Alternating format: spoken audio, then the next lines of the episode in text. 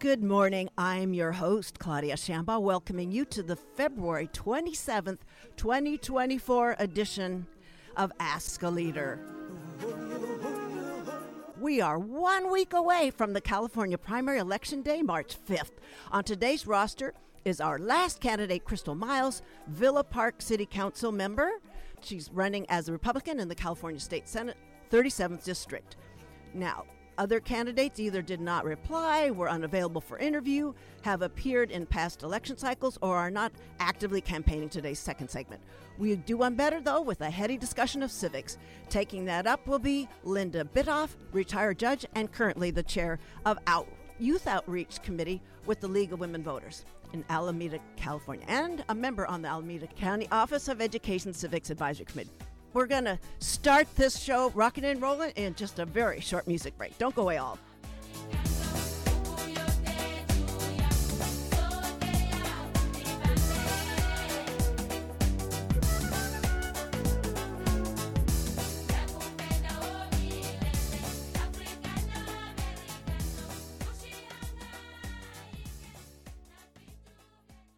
Welcome back to the show. My guest in this segment is Crystal Miles, Villa Park City Council member, mayor in 2021. She was reelected to her second council term in 2022. She's now running as a Republican in the California State 37th Senate District, which includes Aliso Viejo, Anaheim, Costa Mesa, Huntington Beach, Irvine, Laguna Beach, Laguna Niguel, Laguna Woods, Lake Forest, Mission Viejo, Modjeska, Newport Beach, North Tustin, Orange, Santa Ana, Silverado, Tustin, and Villa Park, where she lives.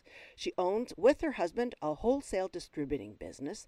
She served as governance chair for the Villa Park Community Services Department, Fairmont Parent Association, and volunteered on Villa Park Little League. Earlier in her professional life, she worked on clinical research teams at Johnson & Johnson and Nichols Institute and was a part-time middle school science teacher. Crystal Miles completed her Bachelor's of Arts in Biology and some graduate work in Human Anatomy and Microbiology at Cal State Fullerton. She comes to us today from Villa Park. We are recording this on February 26th. Welcome to Ask a Leader, Crystal Miles. Thank you. It's it's a pleasure to be here. I'm thrilled. I appreciate the invitation and the opportunity to be able to share my, my platform and my voice. Well, thank you. Well, with a very full roster, I've been saying this to every candidate. I'm asking that you all remain on topic, speak to the policies that affect us all. We're going to try to cover as much as housing, transportation, local government ethics, Orange County Board of Education expansion, elder fraud protection, and some uh, labor uh, protections too. It's a brisk pace. We're going to try to keep it. So let's start with housing. How would you lay out? Uh, would you lay out for us what you how you think the state is best advised to grapple with this yawning and complicated need? What demographic, Crystal Miles, are you most concerned about? Thank you. This is uh, definitely a hot topic for um, constituents in this district. There's actually two um, demographics I'm most concerned about. One is our older adults, and the other one are our young adults on the other extreme that are graduating from college and getting their jobs and trying to um, trying to buy a home and or at least find some place to to have a home while they you know, put money away and save to be able to afford their first home. So um, it is a multifaceted, complex challenge, and it's going to require um, a very comprehensive, coordinated approach. So um, affordable housing, I think, is one of those issues that is directly related to the high housing costs and um, population density as well. And there's some ideas I have um, by increasing housing supply, but mostly reducing the bureaucratic red tape. And I think a lot of the housing costs come from some of these regulatory agencies that are controlling the market. And if we can cut through some of those, return some local control, um, we can perhaps um, come up with some innovative construction methods or materials to reduce construction costs. Um, that's going to help significantly. Um, be able to help our, our seniors and our young adults at I least ju- attempt to, to own own a home or, or, or, purchase a home. As far as uh, house available housing stock is concerned, too, I've just heard on Marketplace, uh, the NPR American Public Media uh, platform. I heard, I think it was the end of two weeks ago, where there was a, a journalist that had compiled a, a, a zoning map of the entire country and to the single family. That's because you and I are both here talking about housing stock available of dwelling units. That they mapped the entire country's and they, they assigned the purple color to single family detached units. And when they took purple out, there was almost nothing left. So it's sort of like there's this very, this strong default to single family detached units that could be a way of, of addressing what kind of housing stock could be unlocked if that purple uh, mapping would sort of give way to uh, other color codes. Would you agree? I, I would agree with that. Um, um, I, I also sit on um, the uh, Bridges at Kramer Place Advisory Council, which is a county appointed position for one of the first homeless shelters that um, uh, was created by um, uh, Judge Carter's decision regarding um, if, if, there's a homeless individual, um, the no camping ordinance. So this was the county's first county-run homeless shelter, Bridges at Kramer Place Advisory, and we deal with this issue all the time when we talk to some of the residents in these facilities um, about these single-family homes and and availability um, along with supportive services, because even if you are able to get people into these facilities, um, you have to be able to make sure that they can maintain maintain their their um, maintain their ability to stay there on their own. Thank you for that. So on it's and it's we're going to keep a brisk pace. I promise everybody. We have with other candidates as well. So transportation solutions are there's plenty of evidence around us about I think I I've been calling it a sort of dearth of leadership where we are solving transportation issues like solving congestion by adding more and you saw it and the, there's the hov lanes the i'm sorry the, the carpool lanes four were added to the interstate 405 and there's a similar contemplation of expanding the interstate 15 and so i i want to know what would you as a state senator offer in the way of leadership to advancing transportation solutions that reduce emissions not expand emissions because our climate change tasks before us, our challenges there. Uh, absolutely. So I think, you know, if you look at models like uh, New York or Chicago, where they have a very well run public transit system, uh, investing in some of those um, efficient and accessible transit systems um, could could provide an affordable and sustainable way, especially with the technology when we're starting to um, transition from a lot of the gas powered or diesel powered into some of the more, um, you know, friendly, eco friendly um, uh, methods of, of, you know, hydrogen gas or, um, or electric. So, um, really want to look into programs and, um, sorry, my, my brain is uh, kind of off today. Um, uh, uh, I'm missing the word here. It's what happens when you when you end up uh, staying up too late at night. Um, but uh, back to the public transportation, expanding those networks, improving um, the accessibility of that for individuals, and then outside of perhaps looking at the technology, that was the word I was looking for, um, it's still promoting and advocating for perhaps um, commuting, uh, te- uh, telecommuting. You know, we did a lot of that with COVID, where um, a lot of people ended up staying home uh, so that they could work from their home and doing remote access.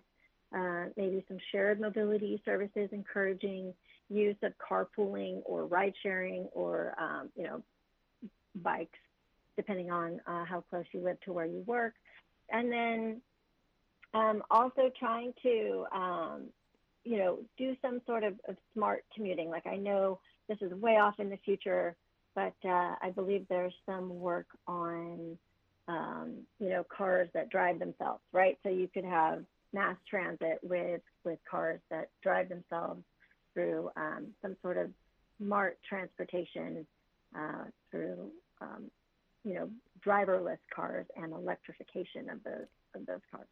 So the the kind of adding more cars if it's self-driving and all this deals with congestion which is a drag on you know the the develop the drag on the economy if there is a longer and longer commute and uh, it can complicate how productive the workforce is. So I just that's why I'm bringing up that what transportation solutions reduce the congestion and re- bo- reduce both congestion and emissions. So that's what I'm I'm very interested in seeing where candidates are willing to step up and take up the leadership that's been lacking for decades. We've been seeing that that the light rail possibilities that were advanced in Irvine, sort of an interurban those were derailed. Pardon the pun, everybody, but derailed 20 some years ago. we we knew we had the memo that we needed to solve this, but it's shocking, uh, in my estimation, to see so many more lanes added to these interstate systems and where it's it's solving. For me, it's solving nothing, and that's why I'm tapping everybody's leadership. For those of you who just joined us, my first guest is a two term Villa Park City Council member and co owner of a wholesale distributing business, Crystal Miles. She's running as a Republican in the California State Senate election in the 37th District. So, on your website, you raise the matter of accountability, quoting you here audit spending and hold the government accountable for every dollar. End of quote. So, the Orange County Board of Supervisor, Andrew Do's, appropriating over $13 million of COVID relief funds to family without disclosing the intended recipients to his board, and the board's now deadlocked about regulating this practice. So, um, and there's been there has been no auditing of that any of those thirteen million dollars. So, uh, what would you, as a state senator, do to codify some ethical requirements for disclosure in local government like this? Because there is there is no law obligating him to do the right thing, to do what he's doing. Right, right, right. And that's where you have to, and this not just goes to, you know, local government, this also goes federally as, as well, right? So we need to, I, I am 100% behind creating some sort of legislation law resolution. Um, I do this myself as a sitting city council member in Villa Park. If there is a matter that ethically I should recuse myself from, or if I've checked with my um, city attorney and, and they say, well, you don't have to recuse yourself, I at least make it known to everyone my involvement or lack of, you know, involvement, whatever the appropriate um, situation is. Um, but yes, definitely. I, I, can't comment specifically on uh, Supervisor Do and and and and his um, um, the claims that are, are, are, said for him.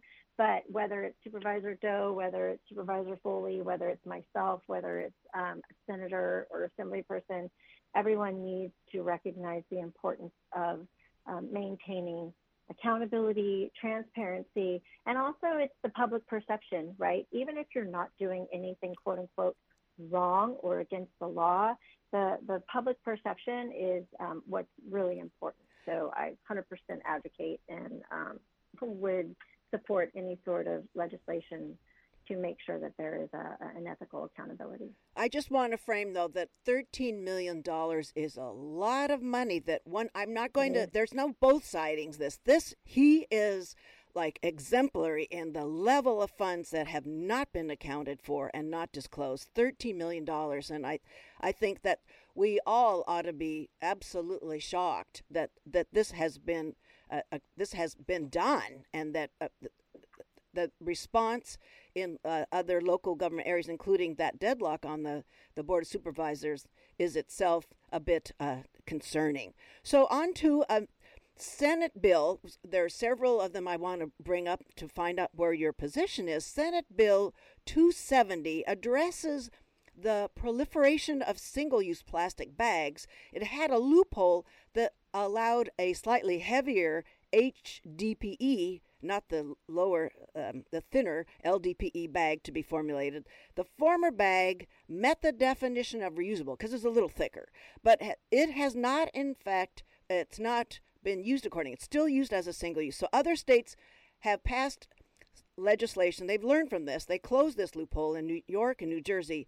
Your clinical science background informs you of the hazards of the omnipresence of microplastics. How would you handle this Senate Bill 270 to minimize the plastic out in the waste stream?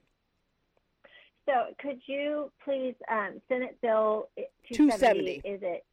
Yes, um, and there's so many bills. Could you please again, um, Senate Bill is is promoting um, to ban the single-use bag, this thicker single-use bag. It's trying to clear. right. It's trying to take out of the definition the the loophole that would allow the slightly thicker plastic bag because there the, the HDPE formulated plastic bag is still being used as a single use bag. So it's resulted in a, a great deal of plastic massing up in the waste stream.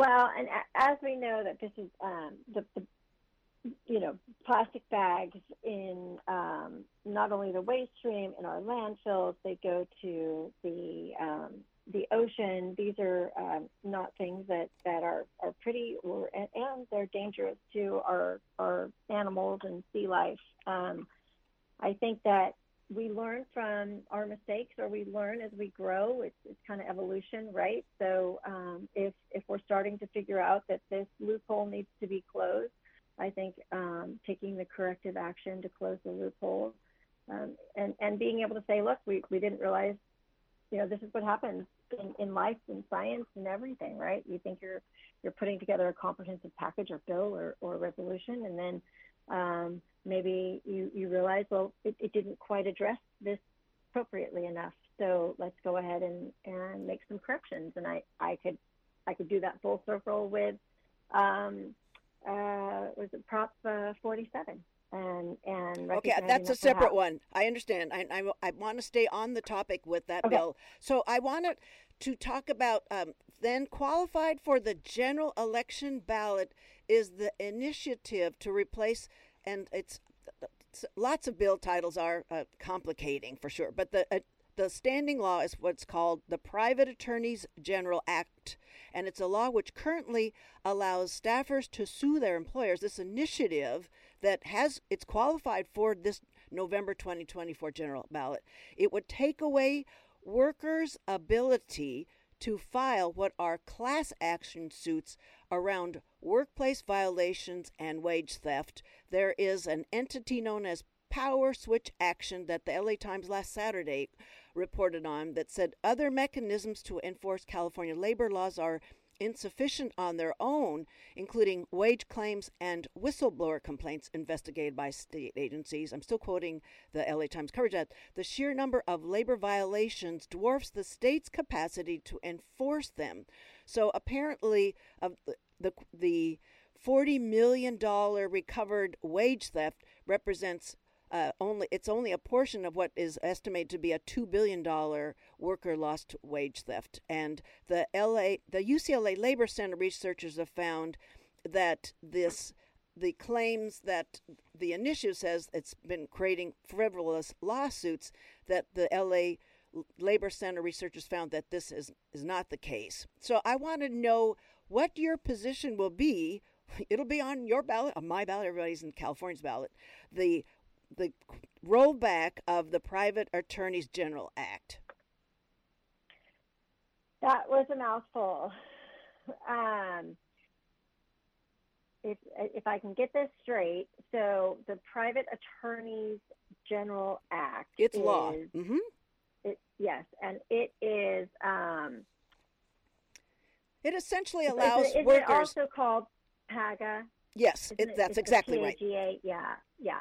So, um, uh, well, you know, I, I really think um, it, it acts as a me- I know it acts as a mechanism for enforcing labor laws in California, right, and holding the employers accountable. But as an, an employer, um, I sometimes think that things like this uh, could end up being used inappropriately if there's not a lot of, um, I guess, oversight. So I, I'm, I'm not in, in support of this.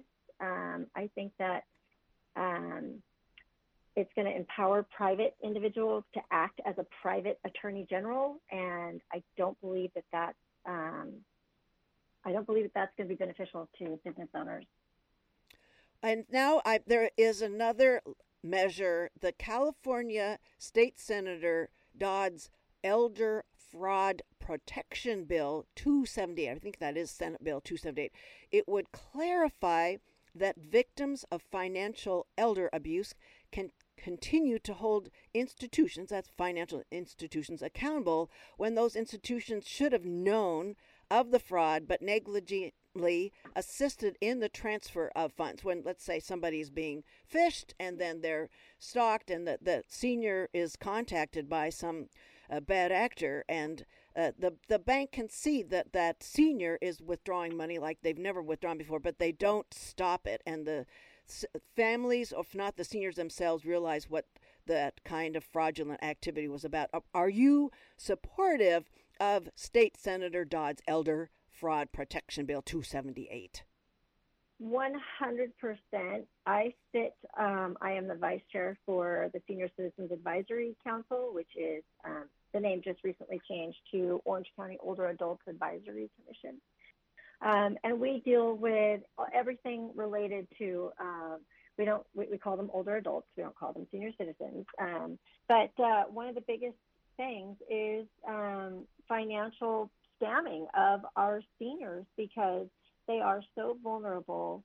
Um, a lot of them live alone or, um, you know, they, they um, have that digital divide, right? So when they get that phone call, it happened to my mother-in-law.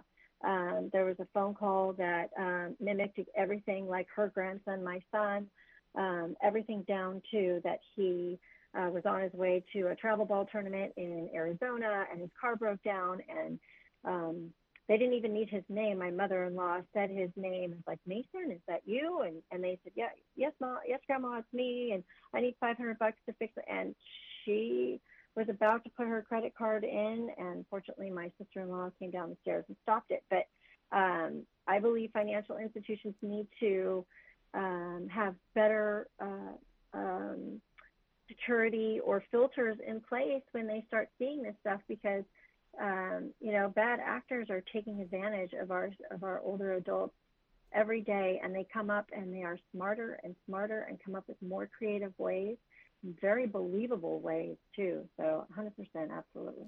I have many, many other measures, but I must unfortunately ask, make this the last one. There, the California Senate bill 907 would do two things. It would enlarge the Orange County Board of Education by two seats, and then it would hold those elections during the fall general election instead of during the primary elections. What is your position on Senate Bill 907? I do not agree with Senate Bill 907. I'm not understanding. Um, our Orange County Board of Education um, actually is um, comprised of, of, five individuals who are doing an incredible job. There is no need to expand this, and I believe also expanding it would redistrict the current members they are taking away the local control. Um, the voters have um, already expressed how they feel for the Orange County Board of Education, and um, I, I, don't believe that expanding it is is um, keeping it local. I think it expanding it or trying to expand it is um, Sacramento trying to get involved in Orange County um, school politics and I think that they should stay out of it. Well, and if I may, there there are two matters there I wanted to bring up in terms of you're talking about local control and representation. That the representation I would uh, would suggest would be expanded by having because we all know more people participate in the general election than in the primary, right? Yes. So that rep, that would expand representation if people saw that because it's a one and done on March 5th on the, those races here. The other is by expanding it, it would help address the situation Irvine, the Irvine Unified School District is cut in half. I didn't I missed that when I was interviewing candidates in 2022, but the maps for the Orange County Board of Education cut in half. Irvine Unified School District. So that's a, um, I think, a local control issue too. It's sort of, it's that's what they call cracking instead of packing districts when we we talk about gerrymandering and that kind of thing. So that's an, a a different issue that uh, I would wonder what you think about that as representation, allowing another district so it could address that keeping a, a, a, a sizable district, Irvine Unified School District. Mm-hmm. Yes, it is.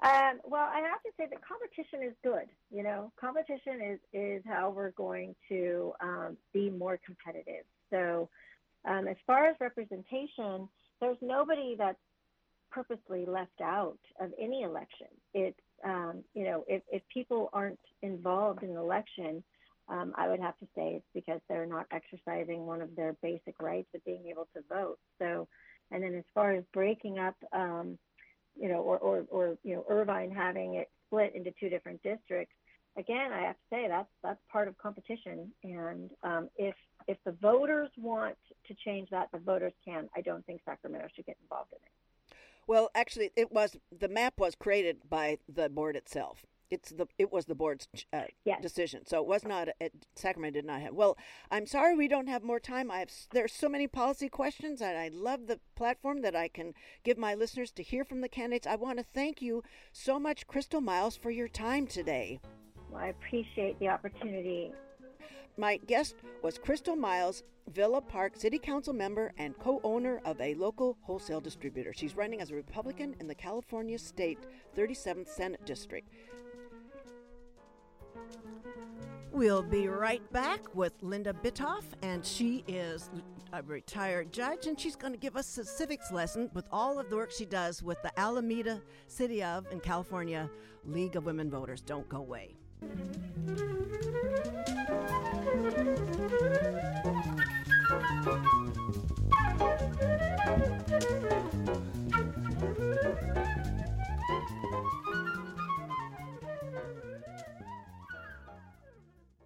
Back to the show. My final installment before next week's California primary, I have the pleasure of raising the earnest questions about the status of civics, civic literacy, and civic engagement. And who better to cover this is Honorable Linda Bytof, retired judge and currently a vigorous contributor with the League of Women Voters in Alameda. The late Supreme Court Justice Sandra Day O'Connor, upon retirement, founded the Sandra Day O'Connor Institute, promoting civil discourse, civic engagement, and civics education. Linda, no less so, carries comparable responsibilities as chair of Alameda's Student Advisory Committee and the Alameda County Office of Education Civics Advisory Committee. Linda, along with Sheila Durkin and Laura Kingley of the League of Women Voters, Alameda developed Verify It to address media literacy and voting knowledge and to encourage civic engagement, appealing to all yet targeting ages 16 to 19. We'll talk about that in this interview. Prior to embracing full time all this heady nonprofit work, Linda Bytof was an administrative law judge, a practicing lawyer as a government attorney, and in private practice, primarily representing working individuals and unions, and a manager of the Oakland Citizens Police Review Board. Her teaching resume includes JFK University Law School, UC Berkeley, Cabrillo College, University of Minnesota Law School, and undergraduate college.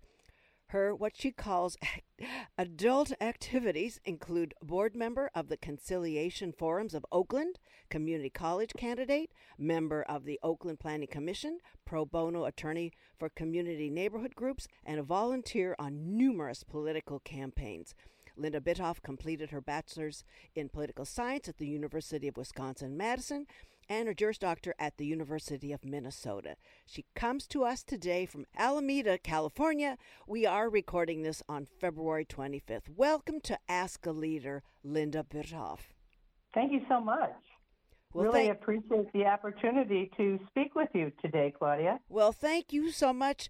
First, the all important step of registering to vote. I hit up everyone from inside this KUCI station, I just did it last Tuesday, to political rallies in downtown Los Angeles about whether people are registered.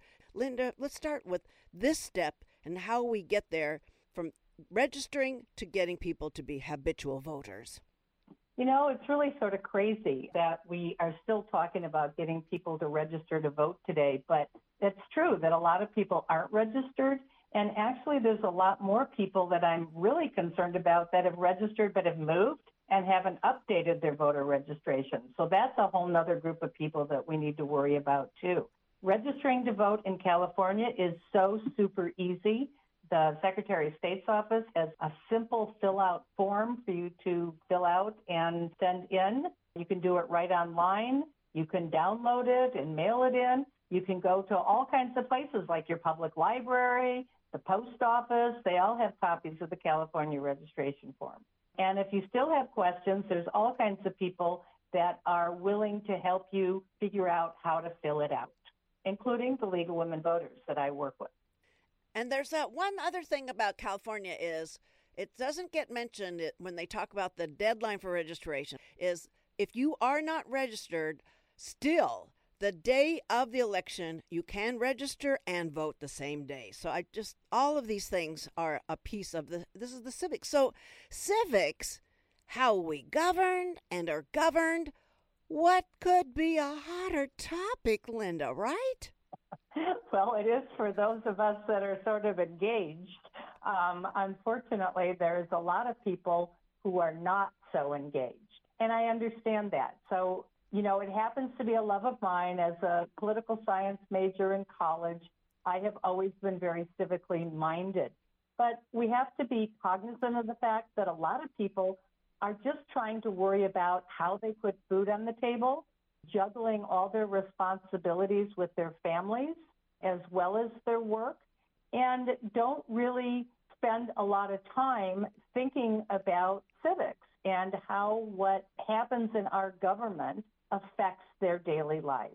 And that's the challenge that we all have is making it real to people and making them understand that if they don't register to vote, they don't vote, and they don't pay attention to what people are doing, it can come back to bite them. They don't understand. It's like I tell young women all the time. You know, you're all up in arms now about, you know, what's happening with abortion, abortion rights, the right to control your body, contraception, etc. Well, you know, that's all stuff that a lot of people have been working on for a whole long time. And it didn't just happen. So you need to sort of pay attention to what is going on, or you're going to end up losing it. So tell us, Linda, about how the League of Women Voters, over 100 history now, it's so impressive. It's organized and it's created a powerful community. Talk about how students can use the credibility that the League of Women Voters has built up to support their own cause. Well, you're just starting to say that in terms of like looking at reproductive health. No, that's exactly it. I think a lot of people, and especially young people, look at the League of Women Voters in two ways. One, they say, well, that was, you know, I remember my grandmother or my mother was a part of the League of Women Voters. And my response to that is, yeah. And we brought you a lot of the rights you have now, but now it's your turn to step up and join the League and use it to be able to advocate for positions that are really important for you and to keep fighting for your rights. That's number one. And number two, it's true that the League is a nonpartisan organization, but it is not non-political. And there's a big difference between nonpartisan and non-political. So we're nonpartisan in that we do not support candidates. But what we do is we provide you with the information so that you understand what the candidates stand for and what the issues are all about so that you can make informed decisions. On the political side, I say we're not political because the league has taken positions on a whole lot of different issues fighting climate change, fighting racial discrimination, reproductive rights, gun control, all kinds of, uh, you know, gender equality. The league is on the forefront and partners with organizations to further all of those interests. So young people can get involved with us in many different ways and work with us to pursue their interests in those regards. And have you experienced, though, some sort of two way kinds of interactive benefits, though, Oh, yes. Oh, absolutely. I think you mentioned that our league here, which is actually the city of Alameda, has a student advisory committee that we started about a year ago. And we have all these delightful young high school students that have joined the league and are part of our advisory committee. And we learn so much from them every day. They are so motivated, they are so committed, and they teach us so much about not only what's important to them, but how to sort of get the message out. And it's just, I have to say, I feel so fortunate to work with these young people every day.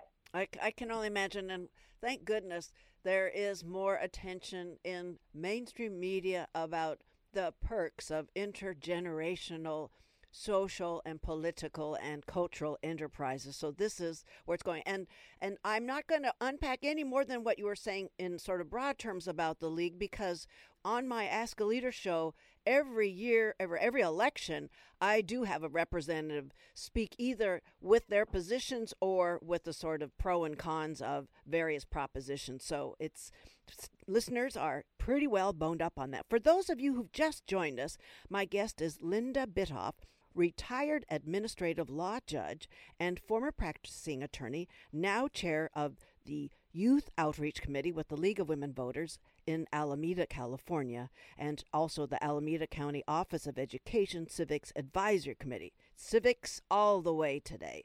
So there's new trends. I want to know have you sort of pick out what really concern you the most? We have culture wars in school curriculum. We have news deserts.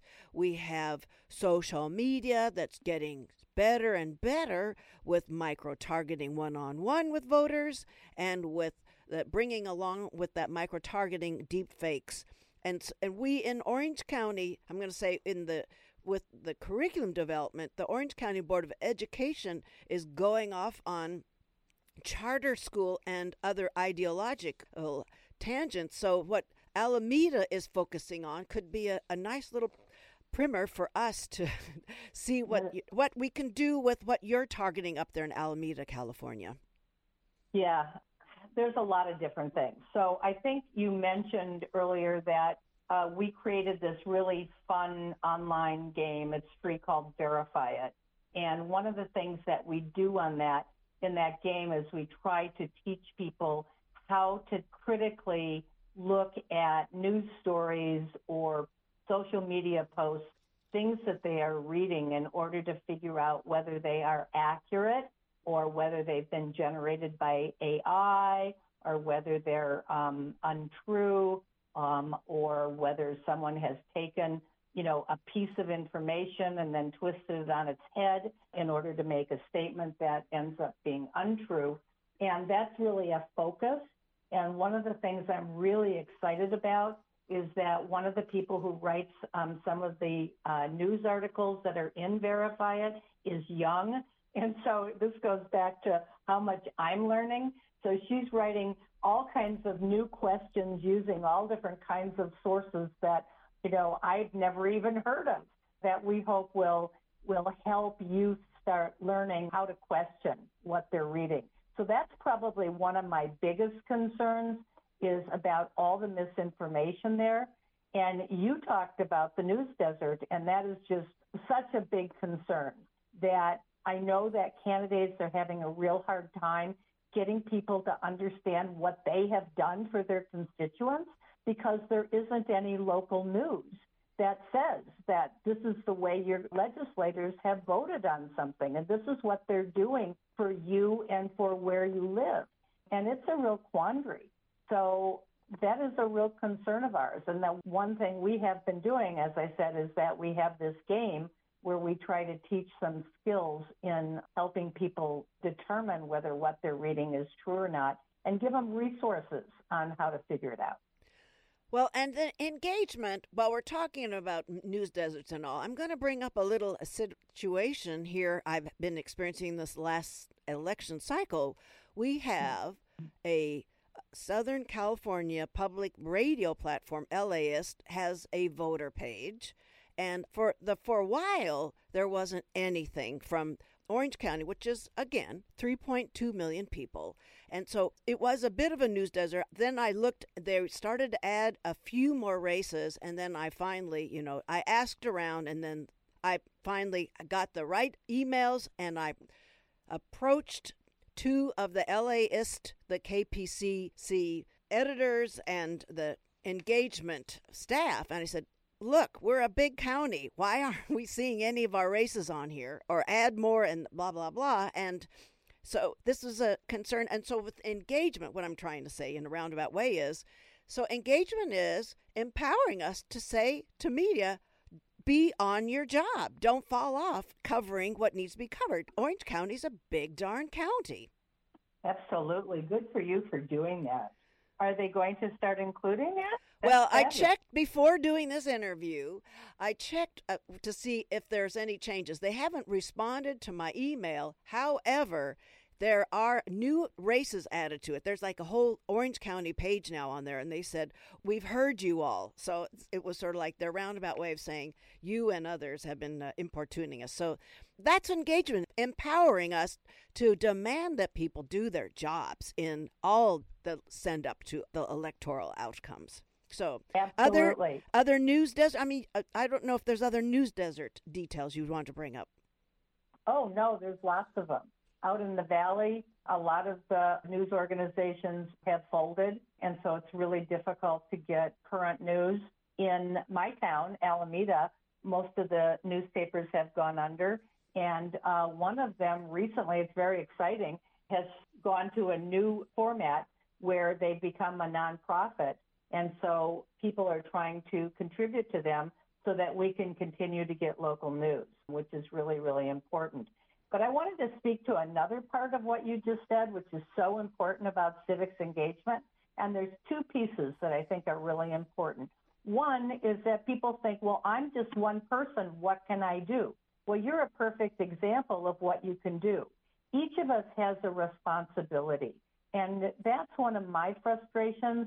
I'm sure you've had the same problem with people complaining about everything on Nextdoor and other kinds of forums.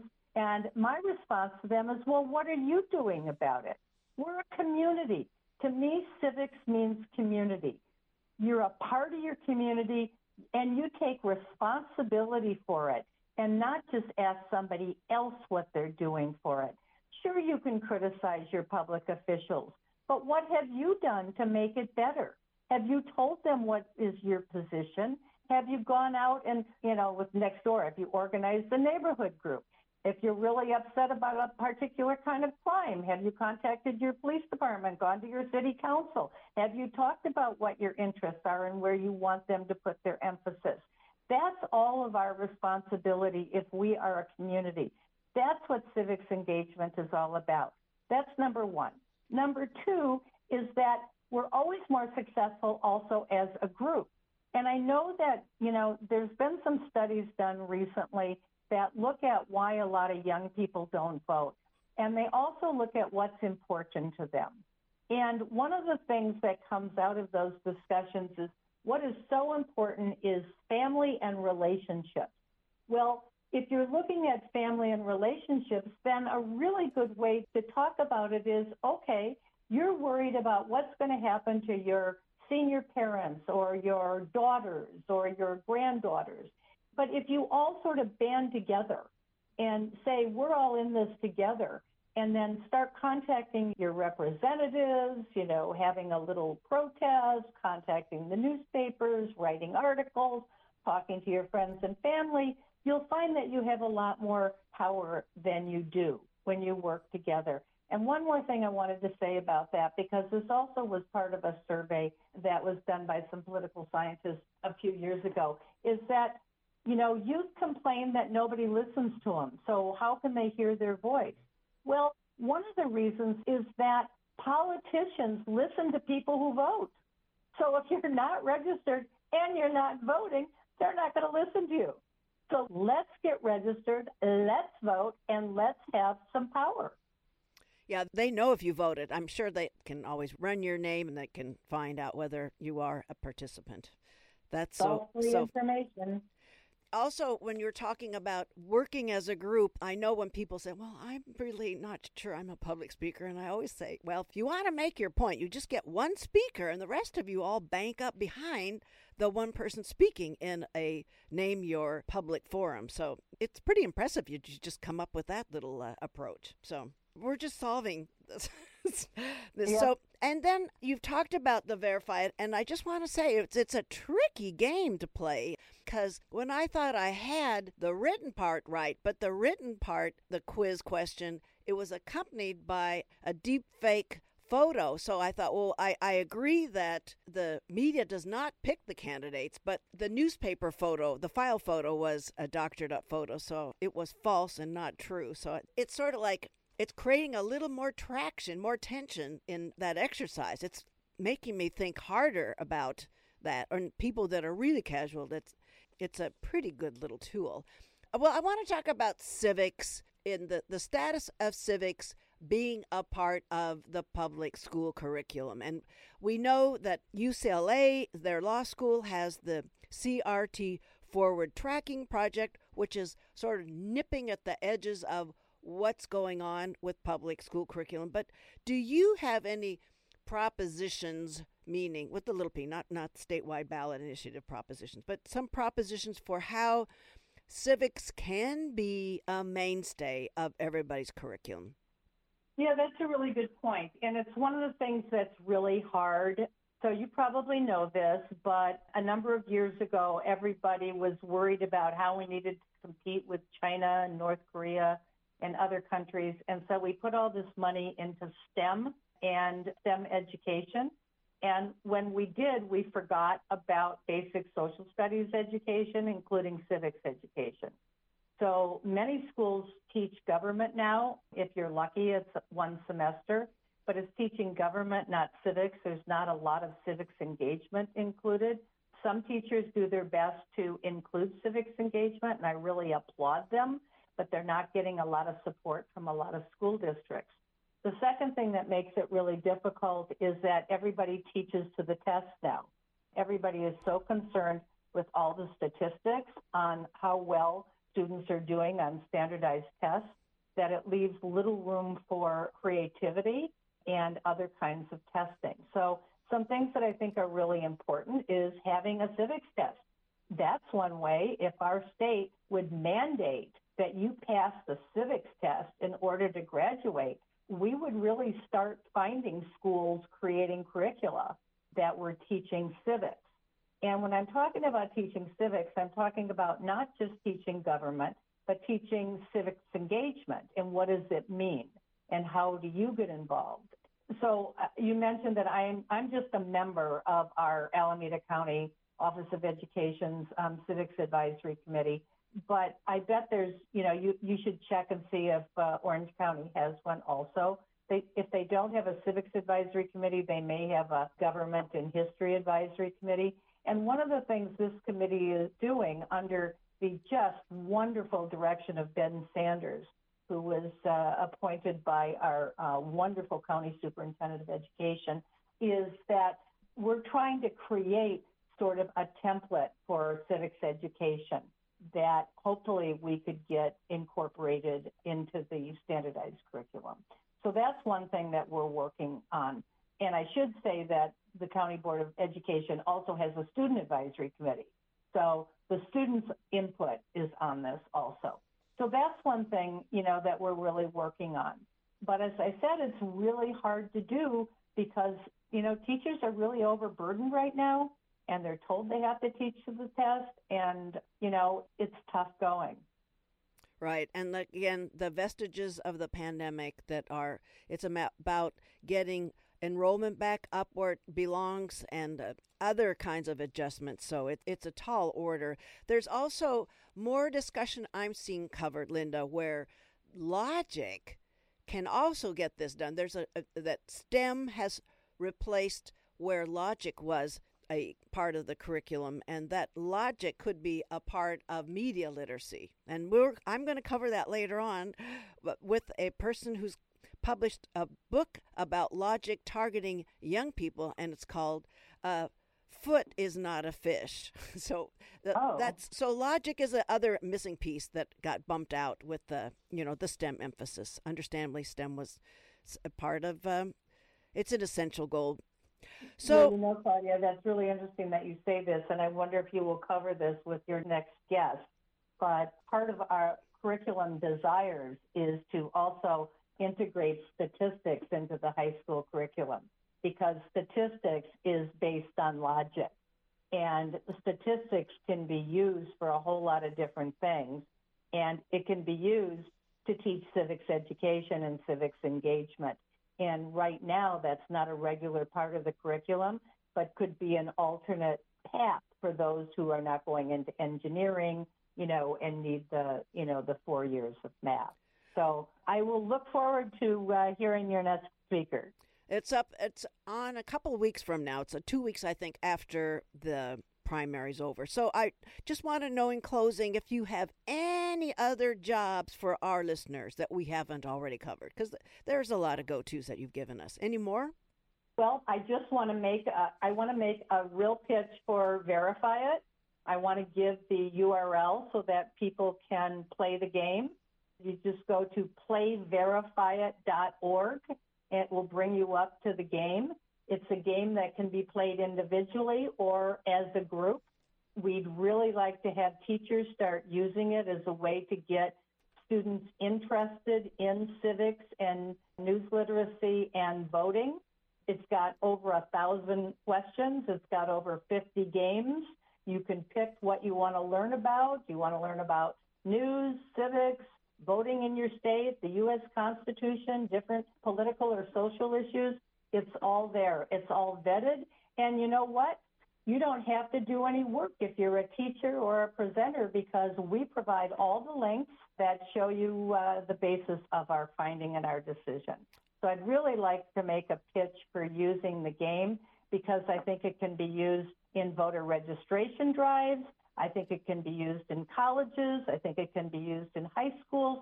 I think it can be used in democracy centers. I think it can be used anywhere to really start getting people interested in civics engagement. Well, I want to thank you so much, Linda, for your time and for all your service. It's so extensive.